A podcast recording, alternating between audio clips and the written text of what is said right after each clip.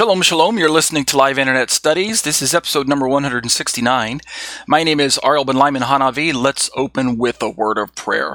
Avinu, Malkinu, our Father, our King, Lord, we first of all want to give thanks and praise to you for answered prayer.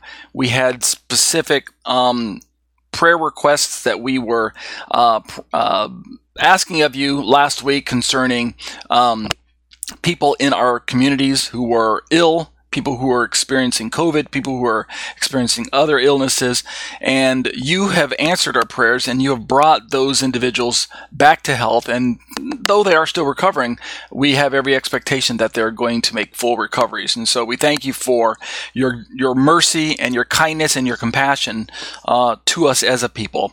Continue, Lord, to carry us along by your Spirit. Help us to um, have a fruitful study tonight. Help us to have a supernatural retention for the words that are going to be spoken, and we'll be careful, Lord, to give you the praise and the glory, B'Shem Yeshua.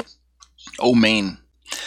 Thank you once again for joining me week after week for the live internet studies. Um, my name is Ariel Ben Lyman Hanavi, and we're starting a brand new study. This is uh, February the 5th, 2022.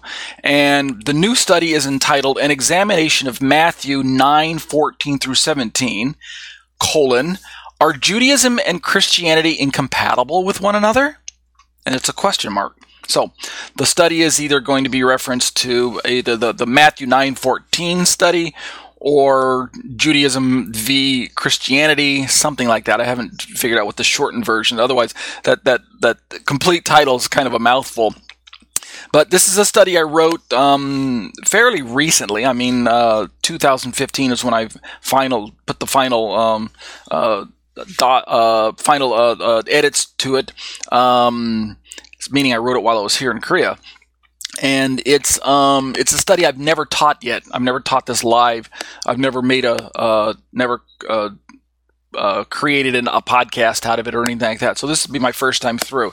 It's not an exceptionally long study. If you um, click on the the uh, if you go to my website, which I'll tell you about here in a moment, and were to click on the link, I think you'll find that the uh, the PDF version is only something like 15, 16, 17. So it's less than 20 pages. So it's it's a it's a short study by my standards. So um, I hope it will be a beneficial study for those of you who are able to follow along with the study. I also don't envision that it's going to take, you know, a year or two like like my Roman study or my Galatian study anything like that. You know, being much shorter. I'm envisioning um, a few months, uh, something like that. So, uh, but we'll see how it goes.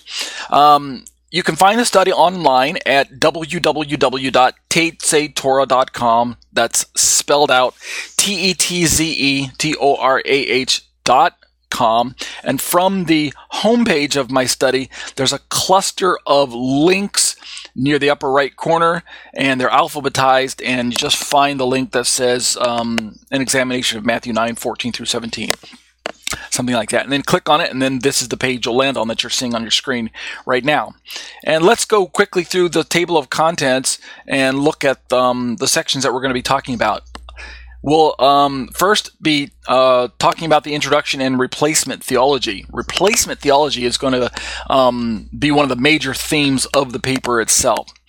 From there, we'll move to an example from some well known Christian pastors um, and commentators. Most of the people on the list are what I call A-listers. They're they're they're well known, high visibility, um, and my purpose for bringing them into my study was to utilize um, resources that are not only well known and well respected, but uh, easily accessible. So I don't want people to try and scour the internet and try and figure out where did I pull these sources from. I want you to see that I'm using resources that are um, uh, easy to find for, for just about everybody who's in Christian circles. So we have an example from uh, Pastor John Piper. That that'll be our first um, example.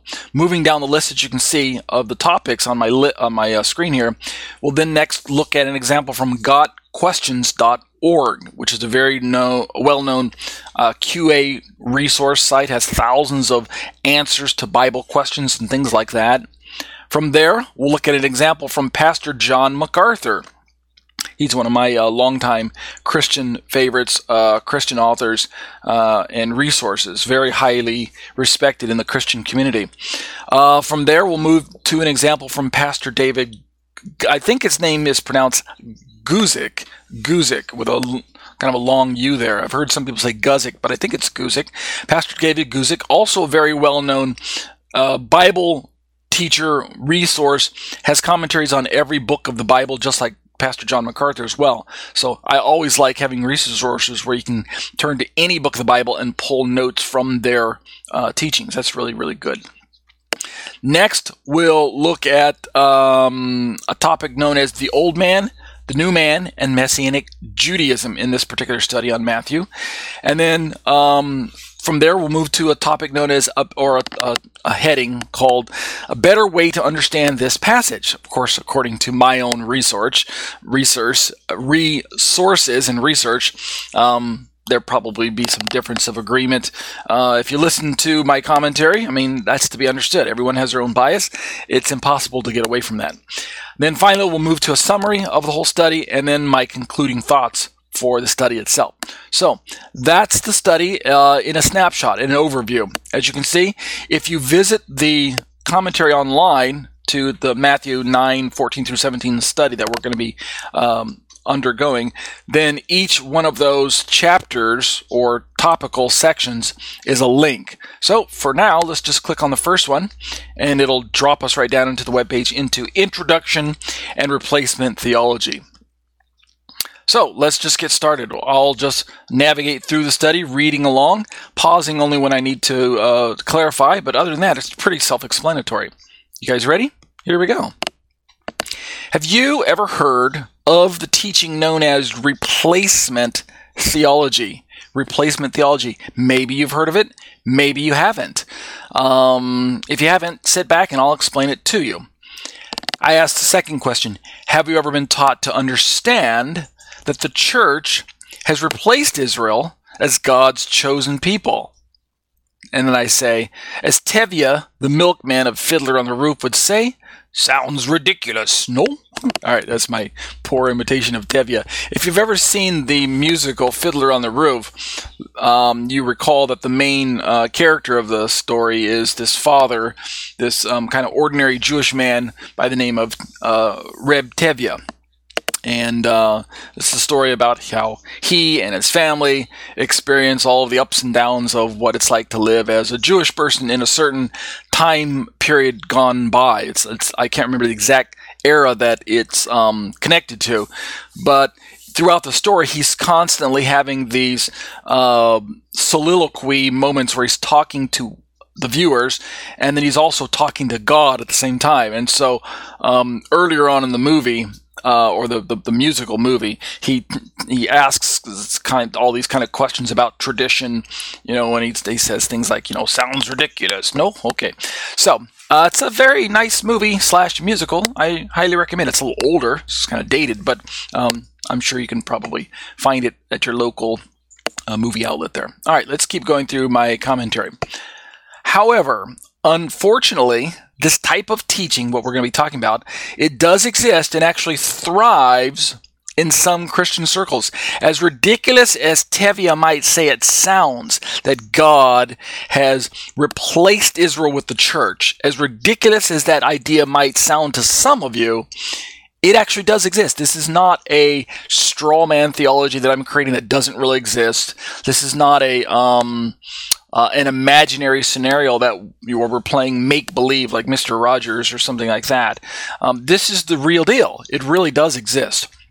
I asked the question: Where would a Christian get such a peculiar viewpoint. I say peculiar because, I mean, if you think about the history of God and Israel and the place that Israel enjoys in not just the Bible itself that we carry around as Christians, but in the plans and the purposes that have been spelled out in the Bible, particularly with Israel and through Israel. I mean, this is really peculiar that any Christian would come to this particular perspective. I say my commentary. And if God is done with Israel as a people, Does this mean that once a Jewish person, I put Jewish in brackets there because really it's anyone, but particularly a Jewish person, once they abandon their old incomplete ways of understanding God, and once they come to faith in Jesus, does this mean that his association with things Torah must likewise be abandoned? Is this what replacement theology is trying to imply? Is that if God has replaced Israel with the church, right? He swapped out people groups. He took Israel out of the picture and put put the church into the picture. Then, if there's no room for Israel or no room for uh, a Judaism, which we're going to talk about in this commentary, then um, what happens to Jewish people who do come to faith in Jesus? What, what is their expected response? What what lifestyle should they be leading? Right? How should they be uh, conducting themselves? Let's keep reading. For example, I say in my commentary, must Judaism and a Jewish person's cultural identification with being Jewish give way to Christianity and leading a noticeably uh, Christian quote unquote lifestyle? Instead. Understand the, the nature of my question? Um, we know from history that in times past, this is unfortunate, but it does exist. It did exist. I don't believe it, it exists now, but we had Jewish people coming into a faith and knowledge of Jesus as the Messiah, and under that um, circumstance, sometimes, not always, but sometimes, those Jewish people were um, asked to perform some action to prove that they had left Judaism behind as the old religion and embraced Christianity as their new religion. For instance, um, Jewish people were asked to eat a piece of pork or um, something that would normally be forbidden by Jewish people or unkosher. So, not kosher by uh, biblical standards, and thus this was kind of like their litmus test that were that they were passing to prove to their Christ, their new Christian community that hey, I'm one of you now. I'm no longer to be counted as a Jew. Please count me as a Christian. Of course, this doesn't happen in modern Christian um, conversions from for Jewish people anymore. Um, because we've realized, we as Christianity have realized the error of that uh, type of you know test or whatever you want to call it um, the insensitivity of that whole that whole idea. But it's a shame that that would even have uh, been allowed to take place in the first place. I could google search that uh, uh, instance maybe we'll talk about it a different day but not today. Let's keep going in my commentary. In essence i say this would mean if, if this were the case where a Jewish person was being asked or kind of coerced or forced uh, to undergo this type of um, you know verification process, whatever. In essence, I, this, I say that this would mean the death of living as a religious Jew, right? Am I right? I mean, if you're talking about the lifestyle that Jewish people live, complete with all of its um, uh, association with things, Torah, law of Moses, um, Jewish tradition, synagogue lifestyle, um, festival uh, uh, attendance, um, you know, kosher keeping, and things like that. Uh, not to mention all of the outward appearances that make people resemble uh, someone who leads a Jewish lifestyle, such as the you know wearing of a of a yarmulke or a kippah, um, the wearing of um, tzitzit or tassels, fringes on your garments, um, the uh, for ultra orthodox Jews or things like that, the wearing of, of certain black and white outfits and things like that. So there are there are noticeable, visible um, community um, dress uh, uh, styles and things like that that are associated with Jewish lifestyle, even if those things are rooted in tradition and not necessarily rooted in the text, they're still part of Jewish li- living and Jewish lifestyle. So if a person were to say convert and claim to believe in Jesus and become a Christian, would they have to forego and give up that um, outward lifestyle? Would they have to change the way they look to other people? Those are some of the questions. We're not going to really answer. The purpose of this study is not to answer all of those types of cultural and sociological questions. The purpose of this study is more theological. Um, we're going to examine a passage in the book of Matthew, um, and we're going to ask um, questions based on modern interpretations of the passage and see if those interpretations are really in line with perhaps the ancient understanding of the passage itself. Since it's in the Gospels, book of Matthew, it's likely, of course, that we're going to be working from Yeshua's words. So those are some of the, the um, uh, issues we're going to be looking at. I continue my commentary. Matt Slick of CARM, which is Christian Apologetics and Resource, uh, the Christian Apologetics and Research Ministry. Yeah, I think that's it. R stands for research. Uh, um, which, in my opinion, is a fine Christian apologetics website at uh, carm.org. They define replacement theology thusly. So let's get our running definition of this term replacement theology before we go much further in the study. So, for those of you who are not familiar, replacement theology, this is uh, Matt Slick. Replacement theology is the teaching that the Christian church has replaced national Israel regarding the plan, purpose, and promises of God. Thus, it's titled Replacement Theology. Now, most Christians would probably not word it in that exact terminology. They wouldn't go around saying, Hey, have you heard the news?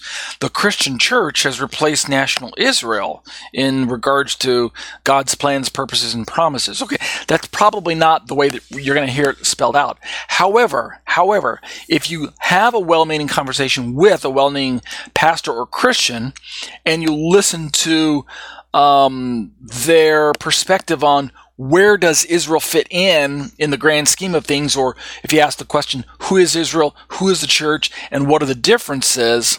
Then you'll probably hear some uh, sentiments that give you the impression as a listener that replacement theology has influenced their way of thinking. That replacement theology is probably um, um, maybe not out and in your face in their theology in their particular church denomination, but perhaps has some strongholds or footholds in certain pockets of theology within their particular denomination. So that's probably what would really happen if you have this type of conversation. I say in my commentary. Therefore, this is of course again quoting Carm. Therefore, many of the promises that God made to Israel must be spiritualized after all, face value, if you read through the Tanakh, your Old Testament, and you find that God is over and over through the prophets making uh, statements and promises and pledges to Israel hey, I'm going to do this for you. Hang in there. Have faith in me. I'm going to perform this work for you in the future, etc., etc., etc., right? Glorious promises of future. And yet, if if midway through God's plan with Israel, he decided to swap out the people groups, right, the recipients of the promises, you know, kind of like a bait and switch sort of thing, well, then suddenly we either have to a, say that God was lying or the Bible is unreliable, or B, we come up with some other um, interpretation to those promises and prophecies, and spiritualization has been the popular way of answering all those um, nagging issues that would arise if we simply just dismissed Israel part and parcel. Understand what I mean? It allows us to, quote unquote, as Christians, have our cake and eat it too. We can say that the Bible is reliable, God is trustable, and the words are true, and yet Israel is not really the main focus of those words. Uh, Carm continues, for example, when the Bible, particularly the Tanakh, when it speaks of Israel being restored to the land, right? So we're talking about the prophecies of old According to spiritualization, this really means that the Christian church will be blessed in whatever land they find themselves. So the land of Israel becomes some type of spiritual land of promise in the minds of those who use this type of um, heavy handed um, uh, replacement theology, spiritualization of the scriptures, etc., etc., and allegorizing and things like that. Let's continue. Carm reminds us that also covenants made with Israel are fulfilled in the Christian church. So, for example, and then he gives uh, he gives some bullet points or a uh, number points, four of them. Let's just look at these real quick. The first point, uh, these are in no particular order, and this is certainly not an exhaustive list. But if you take the idea that um, replacement theology is accurate or that God has replaced Israel, you know, if you if you look at the state of Israel today and you scratch your head and wonder why they for the most part, have rejected Yeshua and God's ultimate promise of salvation as a people group. And you're, then you're left wondering, well, how can these promises in the Tanakh ever be realized by these people who are so backward and wayward and stubborn and stiff necked and, and, and hard hearted, right? I mean, how could God continue along that path of blessing such a people group? Well, if you're using replacement theology and spiritualization, then these um, number points that we're going to be looking at are going to be um, uh, topics that you have to kind of process as you're reading through your Bible. Point number one, brought up by Carm the Jewish people are no longer God's chosen people.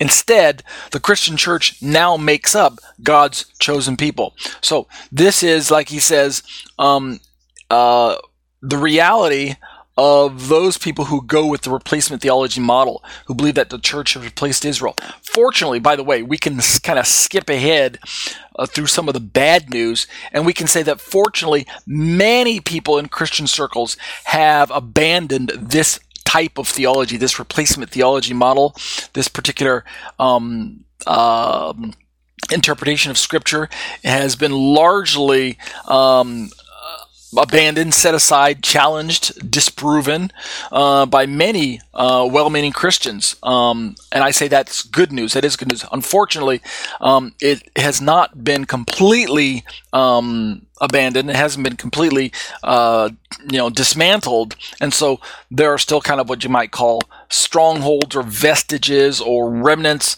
um, latent uh, traces of this type of theology that still exists in many well-meaning Christian circles. Let's keep reading through Carm's um, uh, point, points here. Point number two, if you're holding to the replacement theology model, then according to Carm, in the New Testament after Pentecost, right, Acts chapter 2, after Pentecost, the term Israel refers to the church. And so, if you're going to be reading through the Bible th- through the lens of replacement theology, even if you're not kind of in your face calling it God replaced Israel with the church, even if you're not saying that outright, so that because of the offensive nature of that type of kind of statement, that inflammatory statement of God replaced Israel, right? Think of how Jewish people would feel if you just walked up and knocked on their door and told me, hey, have you heard the news? God uh, replaced Israel with the church, right? Israel's out, the church is in.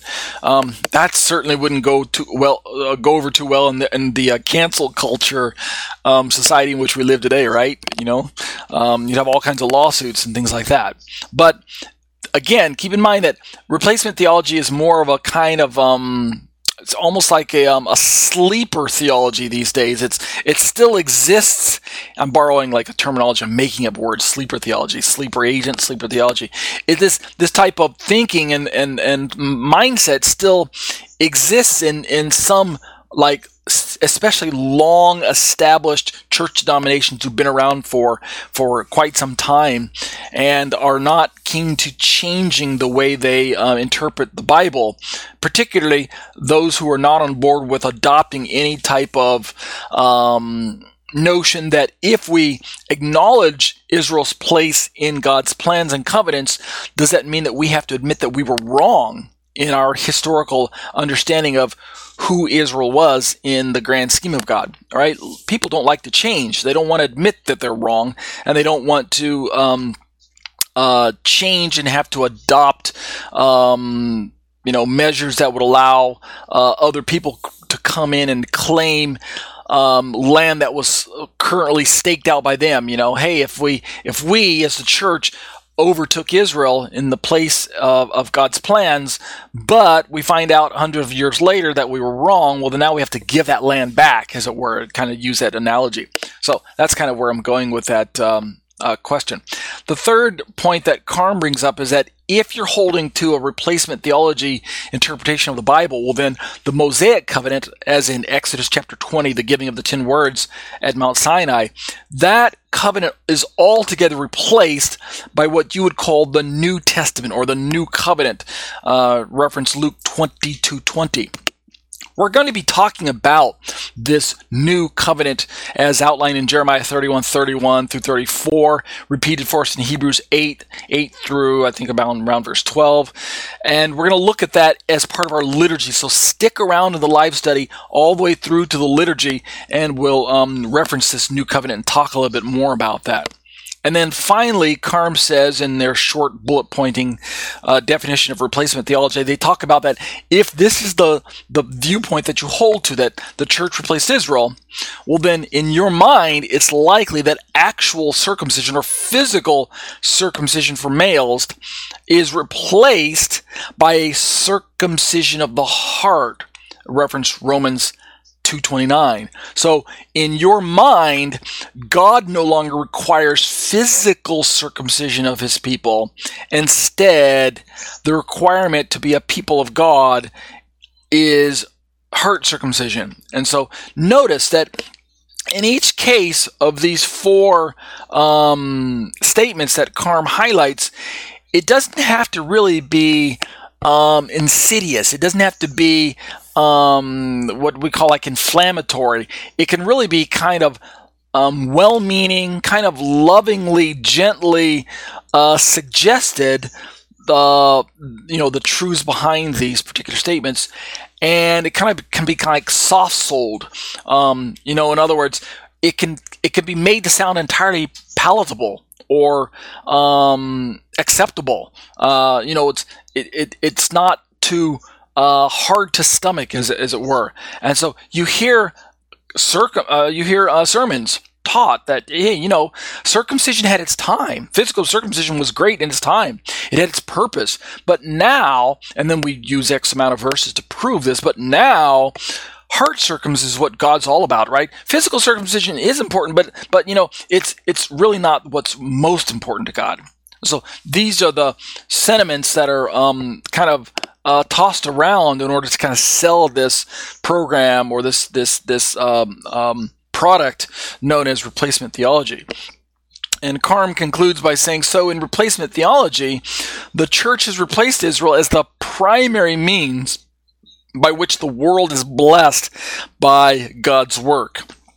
Um, and in so doing, God had his had his his hopes in Israel. He was really um, anticipating that they would be utilized to carry the gospel forward and to bless the world and to bring about um, the betterment of human humanity in, in, in so many different ways. But because of that that that death blow that Israel brought upon themselves by rejecting Jesus. You know, gosh, God had to, he had no choice wringing his hands in heaven, right? What can I, what should I do? What should I do? Israel, such a failure, right? Such a, a failed and flawed product. What do I do? What do I do? Ah, the light bulb goes off inside God's mind. I know what I'll do.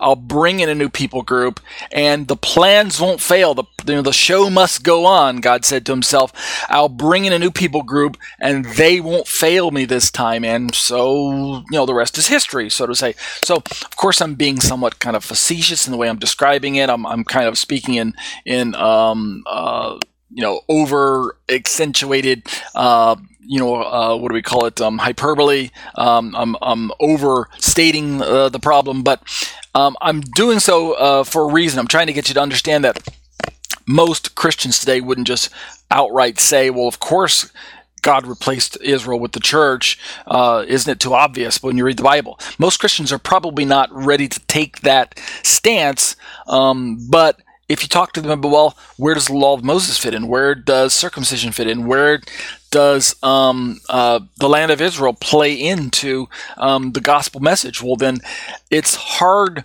for many Christians to come up with solid answers that are biblically rooted and still, um, uh, how should we say, uh, uh bring the truth of the text to the forefront uh, and and and um, uh, uh, reject replacement theology. It's it's difficult to to to um, interpret the Bible that way. So I think we'll call it quits right now for this part of the study, um, leaving room for the other two major parts of the study. Number one, we've got part two, a section segment two, with the um, uh, uh, the Shema study, the uh, exploring the Shema discussions on the issues of Trinity, and then I got to leave a lot more time tonight for the um, liturgy since that's a significant part of the study. So uh, that'll do it now for um, the Matthew 9, 14 through 17 study. We'll again work our way through this, pick this up next week, and keep going. But this is episode number one, right, of this particular new study. So I hope you enjoyed it. These are the live internet studies. Let me just give you some brief announcements real quick. Um, my name is Ariel Ben Lyman Hanavi. I'm a Torah teacher at a real life congregation in Thornton, Colorado. Keilat Tunava, the Harvest congregation is um, a place that you can really visit. You can also find us online at graftedin.com if you prefer not to get out and about just yet. You're not feeling quite safe because of uh, COVID just yet. Um, if you don't care to get out, at least um, go to our website at graftedin.com and avail yourself of the YouTube videos that we are posting from the live sermons. These live internet studies are brought to you uh, week after week, um, and they are a part of my uh, personal ministry resources, which are available at tetzetorah.com. Let me spell that out for you one more time. It's T E T Z E T O R A H.com. From the homepage of my website, you can see all of the links that are uh, clustered there right at the very top of the page. Just click on this is not the exhaustive list, but this is kind of like the major index of most of the studies, to include the one we just started on. Um, an examination of Matthew 9, 14 through 17. So I hope you'll continue with us through that particular study as we go through it week by week. Another major resource that I make available for you online is my YouTube channel. Find me online at youtube.com forward slash C for the word channel forward slash Tetze Torah Ministries and just avail yourself of all of the uh, videos that I post daily. Yes, you heard me right. I'm uploading something daily to my YouTube channel. So make sure you subscribe so that you are in the know. Make sure you hit the little bell for notifications on your um, device so you know when I'm uploading videos. Hit the little thumbs up if you like the content. Um, share comments and questions and corrections with me on my videos. And um, uh, what was the, f- the fifth thing? Uh, subscribe, hit the bell, leave a thumbs up, leave comments, and share the content with your friends and family. You hit the little like arrow that lets you share the content with with other people in your social circles. I think that'll do it for you. These are the live internet studies, and as I mentioned, they're brought to you week after week. Let me give some brief logistical information. This is episode number 169 for the meeting date of February 5th, 2022, USA date. We meet each Saturday afternoon from 5 p.m. to approximately 6 p.m. The hour long study is broken up into two main segments. Segment 1, 30 minutes, an examination of Matthew 9 14 through 17, are Judaism and Christianity incompatible with one another. We're in part one tonight. The second segment is exploring the Shema discussions on the issues of Trinity, paper three, who, what is the Holy Spirit? We're in part 101 tonight. We've got a YouTube video that we should be watching tonight, uh, taken from my uh, short question, short answers live series. And the question is, what does the Bible mean when it refers to a remnant? So hope you can stick around for that uh, video tonight. Um, if you'd like to join me live each week, each Saturday late afternoon, you need to get access to Skype somehow. If you go to my website at tetzetorah.com, click the blue link that says Skype on my website. Right now, it'll launch the uh, live internet study right then and there. If we're meeting right then and there, then you'll just uh, connect you through your browser right to the live study. So hope you can join us uh, one of these evenings uh, for this live internet study. And then just before I go, um, take a moment to scroll down to the bottom of my website to that black section where you see some uh, Hebrew writing and uh, notice that little yellow donate button. Uh, this is an opportunity for you to bless me and my ministry and to help me out. If the Lord is laying it on your heart to be a blessing to me, this is the way you can do it. And as I always say, be blessed as you seek to be a blessing to others. Let's turn to exploring the Shema discussions on the issues of Trinity. And let's just jump right into the study. Let me jump, uh, scroll down, and we're ready to start a new section tonight. We just finished. Um, uh, who or what is the Holy Spirit? Who or what Spirit is indwelling believers? And in that section, we kind of toyed around with this idea that if the Bible describes the Spirit as taking a residency within within us as believers, um, should we even be thinking about who which person is inside of us? Is it, you know, if you're Trinitarian, you know, it's God the Father, God the Son, God the Holy Spirit. So humorously, we ask the question, which one of those spirits is inside of us? Is it the Spirit of God? Is it the Spirit of Christ, or is it the Holy Spirit Himself who lives inside of us? And really, it's a ridiculous question because the Bible actually gives us uh, verbiage that really just shows us that it's one God who lives inside of us. It's not three different spirits as if um, God was like uh, compartmentalized in that fashion. And I even humorously uh, quipped that there's really there will really be four spirits there because there's God's three separate spirits, and then there's Ariel. He still lives in there as well, right? He doesn't get displaced when the Holy Spirit comes to move in. So, um, hope you enjoyed that section, and I hope you weren't too offended by my kind of somewhat uh, ridiculous questions. But now we're ready to turn to section four and begin to get more kind of theologically uh, oriented and a little bit more serious. Not that the section three was not serious, but um, less humorously uh, worded. The the question this time is, who or what is the Holy Spirit? The filial filioque debate Eastern Orthodoxy, the Latter day Saints, and social Trinitarian thoughts. Now, it's a long title, but it just indicates that we're going to be talking about all of those different topics and try to draw some um, helpful information from that. This is discu- these discussions on the natures of Trinity are meant to challenge us as Trinitarians and Unitarians to have meaningful dialogue with one another. We're not here to slam each other and to seek to show how ridiculous it is to think of God as a triune being any more than it's ridiculous to think of God as a singular being who cannot be identified as uh, as a triune God. What we're simply trying to do at the end of the day is to give the Bible its due credit and its due weight, and to walk away from um, our study of the Bible with an understanding that is honest with the text and allows the text to speak for itself. So we have these particular discussions. Who or what is the Holy Spirit? This is a three part study, and the first major paper was on um, who is God or what is God. The second major paper was on Yahweh and Yeshua or God the Father and Yeshua and talked about issues related to the incarnation and, um, uh, you know, the dual natures of Messiah and things like that. And now we're finally in paper three, who or what is the Holy Spirit. So let's begin to entertain these discussions on this term known as the filial filioque debate, and then we'll we'll move from there into Eastern Orthodoxy as opposed to or contra um, compared with contrasted with um, uh, Roman Catholicism and things like that, as it's important to the Holy Spirit topic, right? We're not. This is not going to be some um, encyclopedic treat, treatment of all of Eastern Orthodoxy and all of its history and things like that. That's not where we're going with this study. All of this is within the scope of Holy Spirit debate, right? Um, we'll also bring in the Latter Day Saints um, and talk about their perspective on Holy Spirit.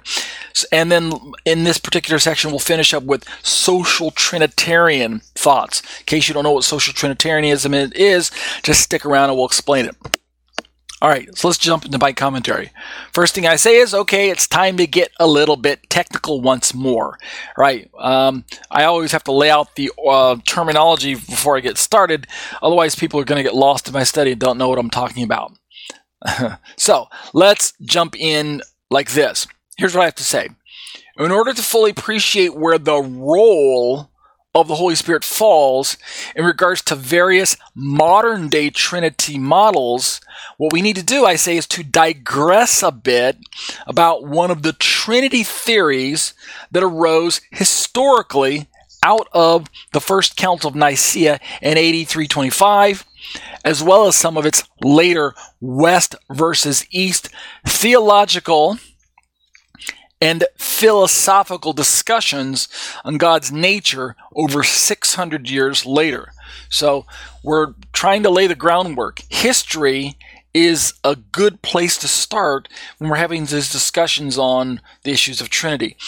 Obviously we, we, we are always going to come back to scripture, but it's helpful to know that these debates that we have in modern times of Unitarian versus Trinitarian and, and all of the modern um, denominations of Christianity, you know, Latter day Saints versus Mormonism versus um, Baptist versus Lutheran versus, you know, Pentecostal, one day, um, uh, one day, oneness Pentecostal and things like that. All of these different perspectives all have a history, a shared history that traces its its um, their roots all the way back to the earliest days of um, early Christianity. And so that's why history helps us out.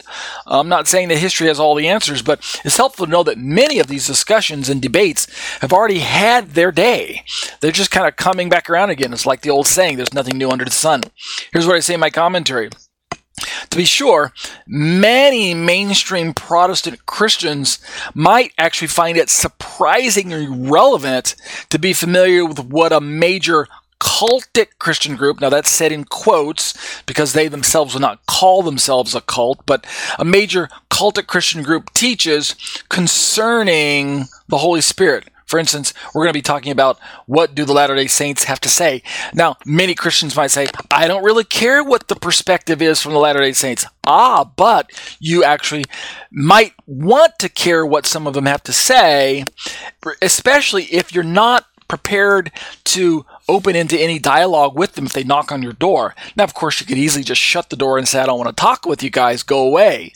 But you'd be surprised how fast growing some of these quote unquote cultic Christian groups are these days, precisely because many well meaning Christians simply don't prepare themselves to have discussions with them and they're drawn into their dialogue uh, curiously or unsuspecting Christians are um, brought to a place where they feel like they've been defeated theologically by uh, the discussions that these um, Christian groups bring to their doors.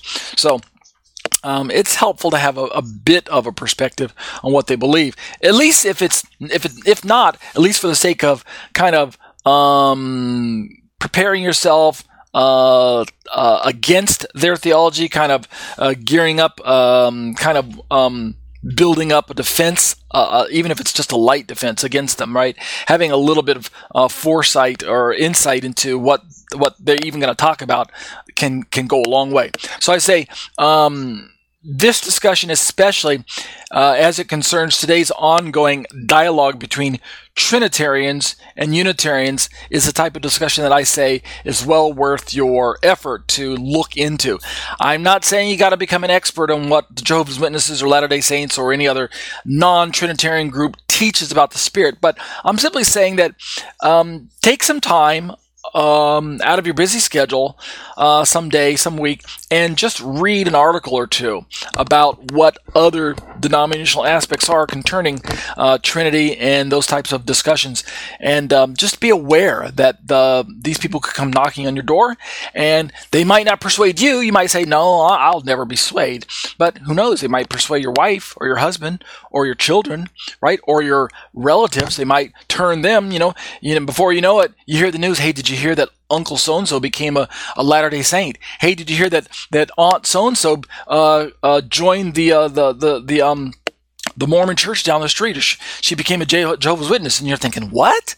She was raised as a Christian her whole life. She was a good, good standing Baptist. Why did she become a Mormon? Why did she turn to that, those cultic Christian groups? Ah, it's because perhaps she wasn't prepared. She didn't know what they, what they believed. And so when they hit her with their theology and they were peddling their wares at, you know, at their doors, at her door, uh, she was unprepared and she she considered it and it sounded pretty good and next thing you know she's going to their meetings and joining their church so it can happen All right. I'm not saying it's, it's going to happen every case, but uh, just follow along. Oops, didn't mean to do that. There we go.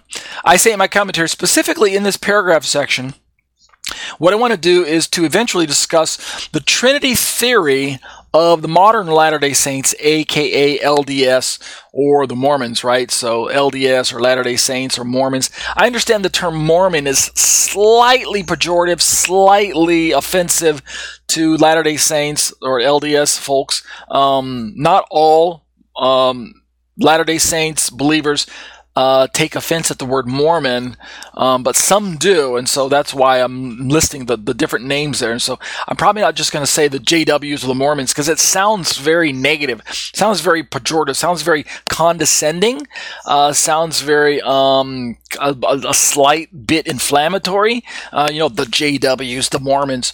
It's about as bad as saying the Jews. We don't want to use terms that are openly offensive to people, uh, even if we disagree with their theology. So, more often than not in the study, I'm going to say either the Latter day Saints or LDS. Um, Mormon is there just for reference sake, but you guys understand what I'm trying to say there, okay? So, we're going to look at the Trinitarian um, discussions as seen through the lens of social Trinitarianism. And social Trinitarianism is probably something you're not familiar with, but I already mentioned it in my study months ago, and so that's why I say it's a bit of a digression. We mentioned it uh, earlier on in probably part two of this paper two of this particular study. So if you're not familiar, you can go back there. Otherwise, you can just do a Google search for social Trinitarianism. Um, but don't worry, we'll get to it eventually. Um, I say in my commentary, however, a quick Wikipedia take on Eastern Greek Orthodoxy beliefs is in order first. So it sounds like I'm going all over the place, but I'm not. There's actually an order to where I'm going to be going in this discussion. Why I started with Eastern Orthodoxy, excuse me, Eastern Orthodoxy, and then moved on uh, towards um, the Latter Day Saints discussions, and then into social Trinitarianism. They kind of build on one another's. Uh, uh, the reason why I went in that direction. So uh, let's quote Wikipedia first. Not that they are the 100% most reliable source, but they have some good things to offer, and I, they they they present what I like to interpret as a, a kind of rudimentary perspective on many topics, and not to mention one of their main strengths is the fact that they're kind of crowdsourced when it comes to um, pulling their information when presenting it, meaning it's not monopolized by one group with an overarching um, particular political or religious or historical bias on any given topic, instead by allowing multiple people from anywhere around the world to contribute to their ongoing Wikipedia uh, encyclopedia of information, then you're allowed to um, um, uh, experience the perspective of many different um, viewpoints. Uh, so that's not so always one sided. Like you might pick up if you just um, uh, went to maybe like one theology website or like a, a, a you know a, a, Protestant resource on the topic or a Catholic resource or something like that. Wikipedia is at least going to be a little bit more neutral in that regard. So let's read what they have to say about Eastern Orthodoxy. Here's what they say: In Eastern Orthodoxy, theology starts with the Father hypostasis not the essence of God, since the Father is the God of the Old Testament. So notice that this perspective on understanding who God is and appreciating God as a being um, starts not with trying to figure out is God one? Is he two? Is he three? Right? It doesn't start with the essence of God. It actually starts with the understanding that God is the Father. He's this um, being who is, well, I'm getting ahead of myself. Let me just let the uh, uh, Wikipedia say it for themselves. He's the Father. That is, the Father is the origin of all things. And this, in their theology, is the basis and starting point of the Orthodox Trinitarian teaching of one God in Father, one God of the essence of the Father, like they say, as the uncreated comes as the uncreated comes from the Father, as this is what the Father is. So, um, this doesn't sound too terribly different than ultimately theology that's shared by Trinitarians, right? I mean, I'm a Trinitarian. I don't claim to be an Orthodox uh, Christian or a Greek Orthodox or anything like that. But I do also affirm the fact that the Father, God, is the origin of all things. I do believe that he is the starting point. If you think about it theologically, when we're talking about discussions on uh, Yeshua's ministry and the um, pouring out of the Holy Spirit and the working of the Holy Spirit among uh, humans and things like that, God is the um, uncontested, the undisputed origin, right? God is the God the Father is one who sends Yeshua into the world to uh, perform his ministry, to do the miracles. Over and over again, when you're reading through Yeshua's words, uh, in the Gospels, he he repeatedly points back to the Father as the one who is orchestrating and driving the program, the one who's leading the program, the one whose will that Yeshua is submitting himself to uh, as the Son of Man, as the Messiah sent to humanity. So um, there's nothing wrong with st- stating that the Father is the origin of all things. Um, the Holy Spirit is likewise sent from the Father as well as the Son, right? We're getting to that aspect when we talk about the filial filioque debate. But the idea is that if we look to God the Father as the, the buck stops here sort of concept, then we're not entirely wrong. That's a good place to start. And that's basically what Eastern Orthodoxy is trying to convey.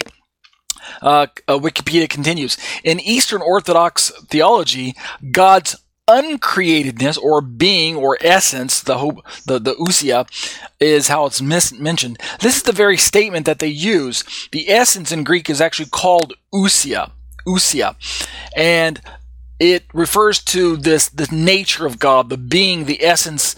Uh, this is an ontological question, right? The ousia of God. Uh, what is God made up of? What's His essence? Um, what's His comp- composition? Um, you know, uh, how is he put together? They go on to say, uh, Wikipedia goes on to say, Jesus Christ is the Son, right, the God man, of the uncreated Father, God. He's the Son of the uncreated Father. This is not saying that Jesus is created, but it does root the Son's um, uh, I'm, I'm trying to avoid the word origin or being, but it, it roots his his his identity in as that which is rooted in of the Father. So as we read through the Bible, uh, particularly when we get to John's Gospel, and we talk about in the beginning was the Word, the Word was God, and the Word was God. It's this uncreated Word who was with God and was God, and yet this uncreated word is spoken of as the only begotten of God as well. And so the language of the Bible lends itself to helping us to understand the, the, the, roles and functions and purposes of the triune God as regards where does God the Father fit in into the hierarchy? God the Father, God the Son, God the Holy Spirit. Which one has preeminence in the sense of authority. Well, if you read your Bible accurately, you should come to the conclusion that it's God the Father. And the proof is, of course, that the Son, um, even by his very title, Son, is I'm using air quotes with my fingers. He's a product of the Father. He's his identity is is rooted in the Father. In fact, th- th- their their um, identities work together. If there was no father, there would be no son, and if there was no son, there would be no father. How can God be an eternal father if he has no offspring? And how can Yeshua call himself the son if there's no father to speak of? Understand what I mean? If God was God alone and there was no son, could we rightly call God a father? If there were no offspring to speak of, if there was no son ever, if there was no son of man, if Jesus never existed, well, then the word father is misleading. The title is misleading. And likewise, the son, um, the, the fact that Jesus is a son is proof that there is a parent somewhere in the picture because the word son, last time I checked, implies parenting, right? So let's keep going.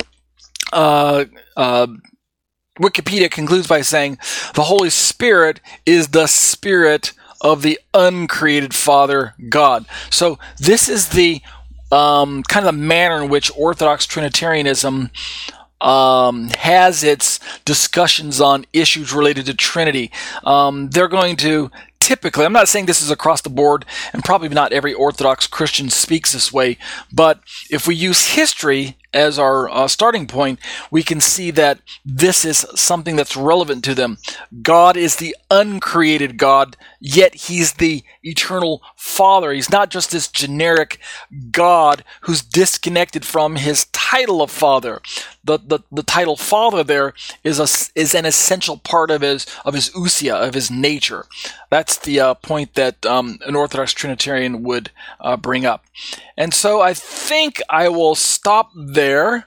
Uh, we'll pick this up next week. We'll make the study just a little bit shorter than it normally is. Normally, I'm, I can uh, plug out 25 or even maybe 30 minutes of Trinity, but I want to leave room for the um, uh, the uh, uh, uh, liturgy for tonight. So that'll do it for exploring the Shema, discussions on the issues of Trinity. Let's turn to our liturgy for tonight.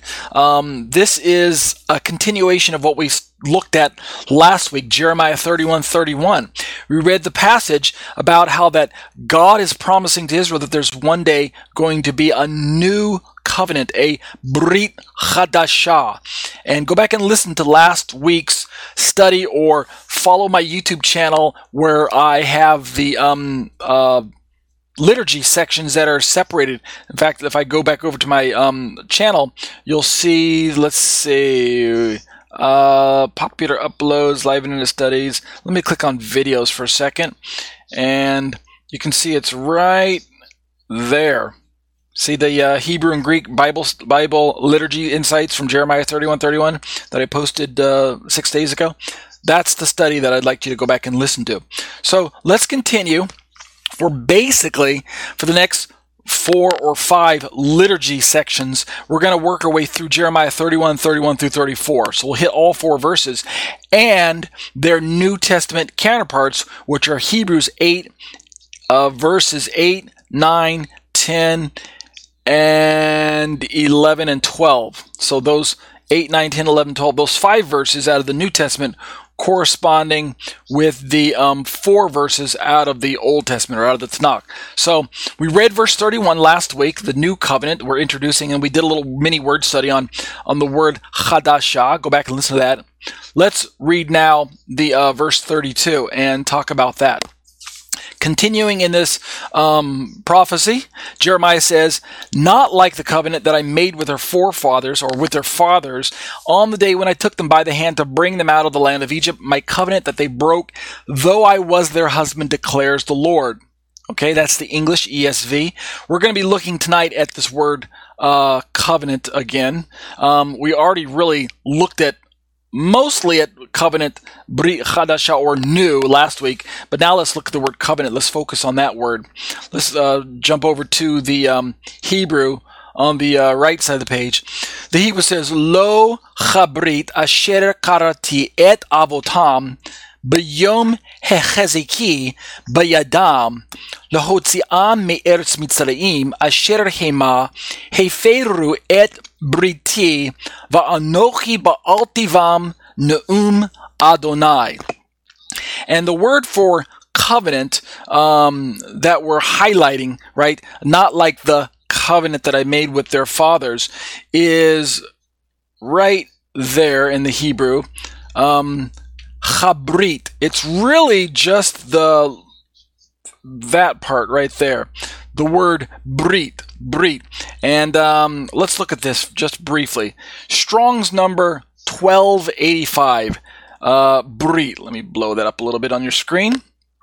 And using the Hebrew Strong's Concordance, the um, definition simply says a covenant. Right? Like, well, what is a covenant? Well, a covenant is a covenant. Later on, when we get to the Strong's corresponding Greek number for the Greek word uh, for covenant uh, diatheke, we're going to see that it's going to kind of flesh out a little bit more um, definitions. But basically, we can fill in using English words. Uh, like if I were to take the word covenant there and pull up a. Um, let's see if I can blow that up for you. I don't like that. Let's try like that. Um, the word covenant in um, uh, the word covenant, according to just a standard kind of dictionary definition, Google's definition, is a contract drawn up by deed. Um, synonyms include compact or treaty or pact or accord or deal or settlement, um, a guarantee, um, a promise, a bond. Uh, they go on to describe it as a clause in a contract, an agreement which brings about a relationship of commitment between God and his people. The Jewish faith, they say, is based on the biblical covenants made with Abraham, Moses, and David. So this is just a very kind of generic all-purpose word that we could use to describe a covenant. Obviously, from God's perspective, it's some type of promise that he's made between himself and another party. But what's uh, important for Israel is that God uh, vocalizes or spells out or articulates the promises and the stipulations of his disagreement with Israel, and he puts it into writing so that the covenant is not just God's spoken promise to Israel, it now becomes a written declaration, now becomes something that can, that Israel can um, reference over and over again uh, as they read the words in the pages, uh, the, the you know the the outline of the covenant agreement. Okay, so having that as our starting point, let's launch now into Hebrews chapter 8.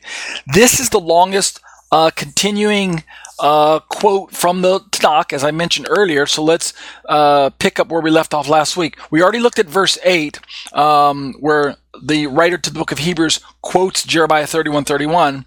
And we looked at the, the word new there. And we talked about how that when, when Jeremiah says that I'm going to make a new covenant with Israel, um, he could be invoking um, a renewal of an existing covenant, like the Mosaic covenant brought back into renewed purpose and, and um, a refreshed uh, state of use so that we could turn that term new into renewed. But given the nature of the rest of the um, promise about how the radical uh, change of Israel from the inside out as a corporate people, it's better to understand that word new as, as, as in something that's um, never before happened. Indeed, when we finally sit back and look at this passage as a whole, uh, this promise in, in uh, Jeremiah 31 as well as Hebrews, we see that there's a significant part of the new covenant that has not taken place yet. It's still waiting a future fulfillment. So it's it's so new that it hasn't even come out yet, right? It's still on the assembly line or or wherever God has it. He's working it out. Um, and yet, on the other hand, there's an aspect of new covenant that is available for anyone who places their genuine faith in the new covenant anchor, the new covenant um, found uh, founder, the new covenant um, uh, guarantor, which we know, of course, to be Christ Himself, Yeshua. So let's keep moving through this promise. We already read Hebrews chapter 8 last week. Let's now move on to Hebrews chapter 8, verse 9. Um, uh, the verse says, quote, not like the covenant that I made with their fathers on the day when I took them by the hand to bring them out of the land of Egypt, for they did not continue in my covenant, and so I showed no concern for them, declares the Lord. Now, if you didn't catch it, there's some minor variant wordings in the way the writer to the book of Hebrews quotes the passage, and there's one significant difference in the um, quote from Jeremiah that's carried over into the New Testament version here, the Greek version, which we will look at here momentarily. But first, let's read the Greek. Um, yeah, let's start here. The Greek says, "U kata tain diatheken hain epoiesa tois patrasin auton in hemera epalabamenu mu tes kairos auton.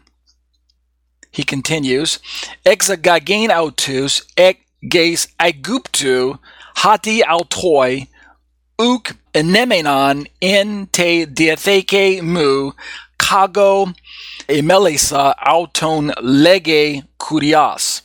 And that's the uh, Greek rendering.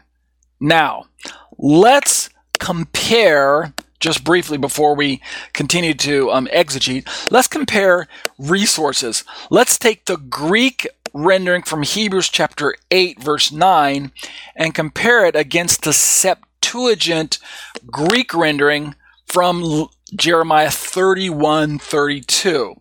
Remember, the Septuagint, the LXX, is the early Greek translation from the Masoretic Hebrew. It's one of the earliest translations of the Tanakh into a different language. Uh, and it showed up on the scene you know 200 or so years even prior to the times of the new testament or the gospel era or the times of jesus and the apostles and things like that so let's see what they have to say. First on my screen, what you see is a, um, oops, don't want to do that. First, what you see is a kind of uh, modified King James version from this website resource, greekdoc.com com, and it reads the verse, "Not according to the covenant that I made with their far with their I keep saying forefathers. I apologize with their fathers in the day that I took them by the hand to bring them out of the land of Egypt, which my covenant they broke, although I was husband unto them," says the Lord. And then once again in the middle of the screen we have the uh, Hebrew once more, "Lo um, Chabir Asher Karatiet Avotam Bayom Hecheziki Bayadam Lehotziam Me'etz Mitzraim Asher Hema Heferu et briti va'anochi ba'altivam ne'um Adonai. But then significant for us is that we now have a rendering from the uh, Greek or uh, from the uh, uh, Hebrew into Greek.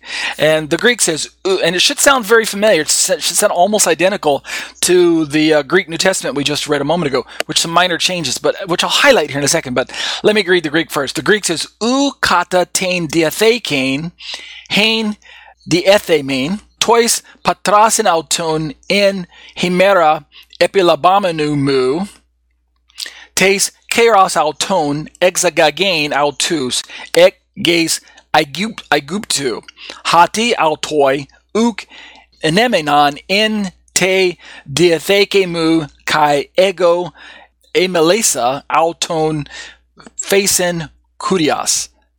All right, and there's another Greek rendering right over to the very right of it. It's just the uh, a different manuscript family, but as far as I can tell, it is almost word for word identical without any um, difference, uh, even in case uh, from the one we just read. So I'm not, I don't, I don't have to read the uh, the Greek over on the right side of the page. It's the same. But I do want to um, bring in the um, the English uh, translation of the Greek. So this is a English translation from the Greek of the Septuagint which reads, Not according to the covenant which I made with their fathers in the day when I took hold of their hand, the hand to bring them out of the land of Egypt, for they abode not in my covenant, and I disregarded them, says the Lord. All right, so you're probably beginning to see that there are some differences here. Before we jump into the difference, let me highlight the word for um, uh, covenant that we're looking at. As I mentioned, in the Hebrew, it was brit, but in the Greek, it's this red word right here, uh, diathekane, which uh, in uh, the Hebrews rendering, it showed up right there. Let me see if I can blow that up for you. There we go. It's the word that's highlighted, diathekane, right? If I hover my mouse over it, it actually just tells me covenant. So this is um, Strong's number 1242. Let's see what this word has to say. So if we click on the uh, the definition here, we end up with this Strong's Concordance definition of Strong's number 1242. Um, diatheke, testament, will, covenant. It's a feminine noun, and uh, it can be translated as testament or will or covenant. The usages have a covenant between two parties. The ordinary, everyday sense found a countless number of times in uh, papyri, a will, or a testament. So uh, it's just a kind of a generic word for agreement or uh, you know contract. Um, it's rooted in the word for uh, to set in place, tithemi. So this is a, a, familiar word to us, right? Um, it is sometimes translated as testament. And that's where it gets a little either challenging or confusing is that we think of testament and we think of some body of writing. So we say we're New Testament Christians. And that kind of instantly evokes this idea in our mind of a body of writing. So the, the part of your Bible from Matthew to Revelation, you think of New Testament. But when God was talking to Israel through the mouth of the prophet in Jeremiah, and he said, I'm going to make a Brit Chadashah, a Diathekane Kainain, a new Testament, a new covenant, he wasn't necessarily envisioning, I'm going to create this new body of literature for you, Israel, that you're going to have to one day somehow sit down and read for yourself. I'm not going to create this new um, part of your Bible that you never heard of before. That's not really what the word covenant or diatheke was trying to, or brit was trying to envision. It was more rooted in the idea of a contractual agreement between God and his people Israel. It is a contract that was spelled out eventually in the pages of both the Tanakh and the apostolic scriptures, the New Testament writings that we carry. This is true, but I don't want you to think that that's primarily the way that the, the word covenant was to be um, interacted with fr- from the Jewish people. They weren't supposed to be thinking, when is this new body of literature going to come out? When can I, where can I go buy it? Where, where can I download that to my smartphone so I can read it, right? Um, that's not what's going on. It's unfortunate that by today's Christian standards, when we hear the word New Testament, the first thing that pops into our mind is the part of the Bible that's separate and distinct from the Old Testament. We don't even think anymore that this is a contractual agreement between Israel. We've lost that understanding for the most part in Christian circles. We don't think that way. We think New Testament means the part of the Bible starts with Matthew.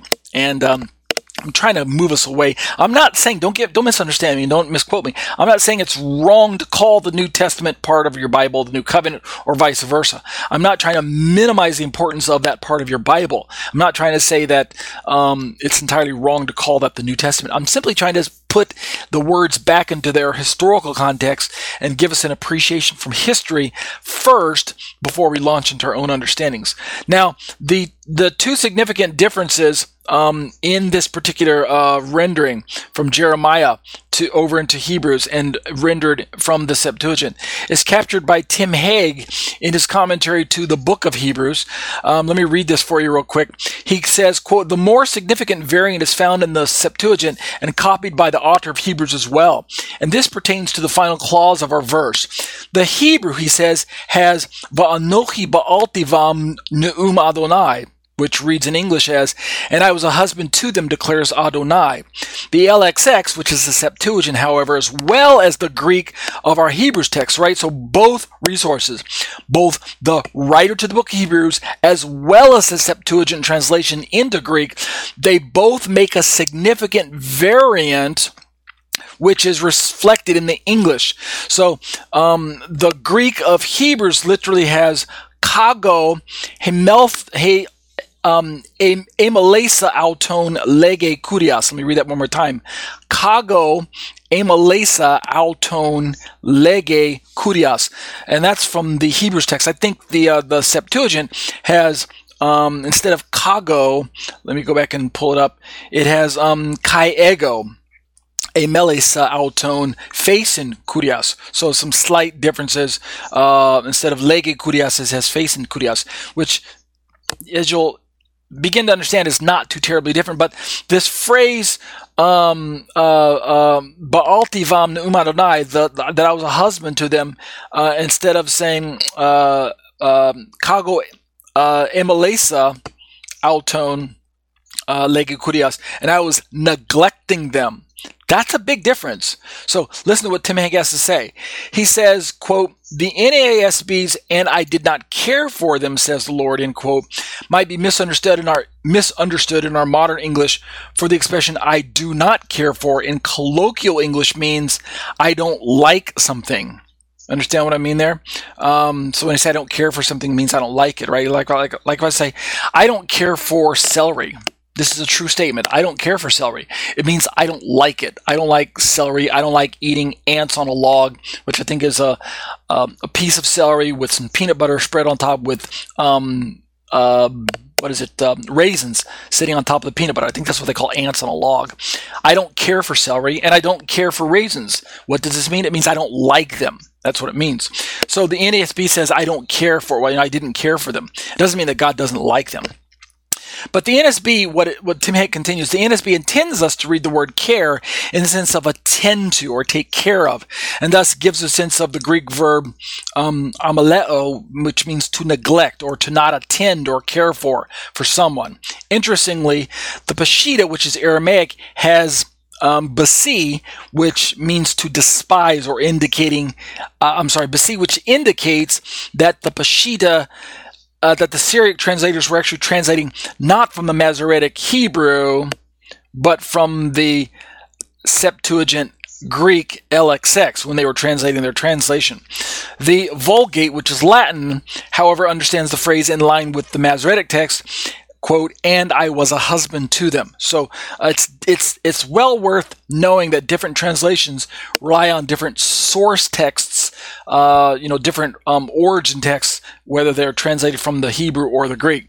Hegg continues. Some older commentators, based upon a supposed uh, connection with an Arabic root, Arabic root, seek to find the meaning, quote, to look down upon, despise, because the Hebrew word Baal referencing the lexicon by um, Gesenius, and thus suggests that the Hebrew of Jeremiah is more properly understood by the Septuagint to be that same reference, right? Baal or Baal in the Hebrew. However, Tim Hegg notes, it's more likely that the Septuagint read of of um, Gaalti from the Greek, I despised for Baalti. I was a husband. So we had a scribal error or a gloss, uh, a mistranslation, likely, from the Hebrew into the Greek, right? So the translators of the Septuagint were reading Baalti with a bet but they mistranslated it with a, a gimel as Gaalti, and they turned I was a husband into I despise. And the Syriac was using the translation from the Septuagint at the same point for its translation, and that's why it ends up with the same kind of I was despised or I despised translation. Um, in bringing coming full circle to the Greek out of Hebrews, uh, the book of Hebrews, that our author followed the Septuagint in his quote, right? Because he puts "I despise" rather than saying "I was a husband." It doesn't it doesn't drastically alter the general sense of the text, nor its use by our author in substituting his thesis. So that that's a little technical for most of you, but it just goes on to say that. Um, um, when it gets down to, to some of these words, um, um, Hey, Melissa, I, oh, I'm sorry, Melissa, uh, the Greek word here, let me highlight it here for you. This Greek word, um, Emelesa, Emelesa, or Emelesa, I'm not sure exactly where the stress is. I think it's Emelesa. This Greek word should be saying, it should have said, I was a husband to them in some Greek counterpart there. But instead of the possible error of translating um, Baalti right here, uh, I was a husband to them, instead of Baalti mistranslating that very first letter, bet, as a gimel, as a G letter, and ending up with the word Gaalti, then we ended up with despising instead of a husband. Something like that. That's that's kind of what Tim Hegg's trying to get at. But germane to our study is this word uh, covenant. And in conclusion to the um, uh, um, the um, liturgy for tonight, I was going to uh, highlight um, what what does a modern rabbi think about this phrase "new covenant"? What does he think the word "new covenant" refers to? But I'm running short on time, so I'll forego that tonight. Instead, uh, we'll pick this up next week where we'll continue asking these questions about Jeremiah's promises here as they've been repeated for us in the New Testament in, in the uh, book of Hebrews. What does it mean that the covenant is new? What does it mean that of, of a covenant? What is what does the word covenant imply? And how is this promise given in Jeremiah to be understood by the people of Israel, both in, in Jeremiah's day and in Paul's day? or the by right to the book of Hebrews day, around the same time period when, when the letter was written, and how should it be understood by today's believers and Bible students. Okay, and that'll do it for our liturgy for tonight. Let's dismiss in prayer. Abba, I bless your name and thank you for the study. I thank you for the students. I thank you for the participation. Those who are able to join me week after week, either live or after the fact during the YouTube studies and during the live uh, the um, podcasts that are uploaded to iTunes. Thank you for the insights that are shared to me via email week after week by other well-meaning Bible students. I would not be able to have the opportunity to grow as much if it were not for the insights that other people uh, share with me. So thank you for um, uh, allowing them to participate, allowing all of us to participate together in this uh, worldwide Bible study. Bless you, Father, for your faithfulness, for your uh, generosity, for your kindness, for your compassion, for your healing, uh, for the people in our midst that we prayed about last week. Uh, continue to strengthen us and carry us along by your Spirit, and we'll be careful to give the praise and the glory. B'Shem Yeshua. Amen.